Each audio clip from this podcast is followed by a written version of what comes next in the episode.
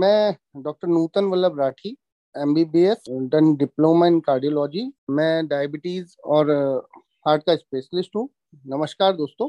आज हम बात करेंगे जीवन शैली में बदलाव से हम ब्लड प्रेशर को कैसे नियंत्रण में ला सकते हैं। जीवन शैली में बदलाव उच्च रक्तचाप पर नियंत्रण करने में आपकी सहायता कर सकते हैं एवं दवाओं को भी कम कर सकते हैं। और दवाई के साथ भी इसका एडिटिव रोल रहता है। इसमें जो अपने को सावधानियाँ रखना है, उसका पहला स्टेप है एक तो स्वस्थ आहार लेना, वो हृदय के लिए लाभकारी होता है।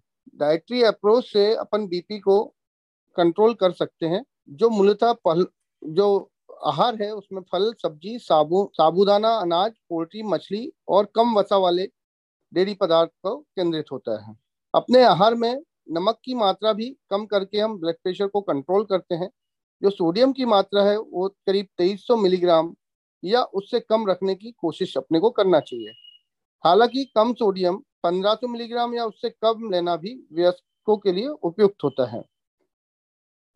आपको अपने परिष्कृत खाद्य पदार्थों में मौजूद नमक की मात्रा भी ध्यान रखनी चाहिए।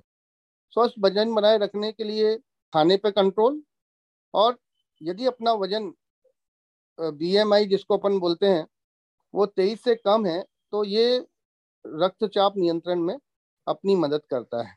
आमतौर पर वज़न में प्रति किलोग्राम की गिरावट के साथ लगभग एक मिलीमीटर ब्लड प्रेशर का की कमी आती है। फिर अपन देखते हैं शारीरिक गतिविधियाँ, एक एक्सरसाइज या जो अपनी रूटीन एक्टिविटी है, उसको बढ़ाने से भी हम अपने रक्तचाप को कम कर सकते हैं। उसके साथ ही तनाव में मुक्ति, अपने वज़न को नियंत्रित करने के लिए भी ये गतिविधि इम्पोर्टेंट है और कई प्रकार की बीमारियों का जोखिम भी कम करती है। अगर आपको उक्त रक्तचाप है तो निरंतर माध्यम से अधिक कठिनाई वाले व्यायाम आपको रक्तचाप कम करने में मदद करते हैं। प्रति सप्ताह लगभग 150 मिनट का मध्यम कठिनाई वाले एरोबिक जो व्यायाम है, वो अपने को करना चाहिए। उदाहरण के तौर पर सप्ताह के अधिकांश दिनों पर लगभग आधा घंटा तेज पैदल चलने की कोशिश हमको करना चाहिए।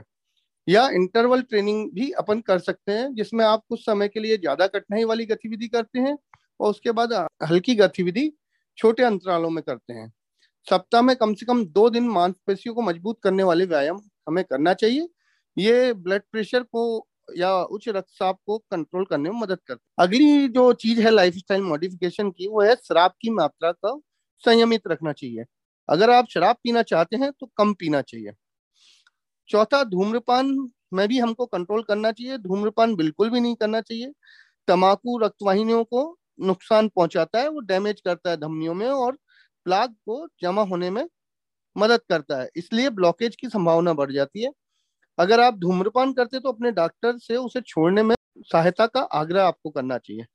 अपना मानसिक तनाव को भी आपको नियंत्रण करना चाहिए। जितना संभव हो, तनाव को कम करना चाहिए।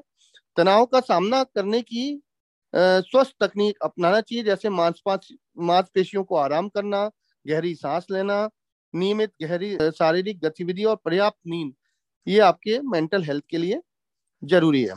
घर पर रक्तचाप पे अपने को नज़र रखना चाहिए।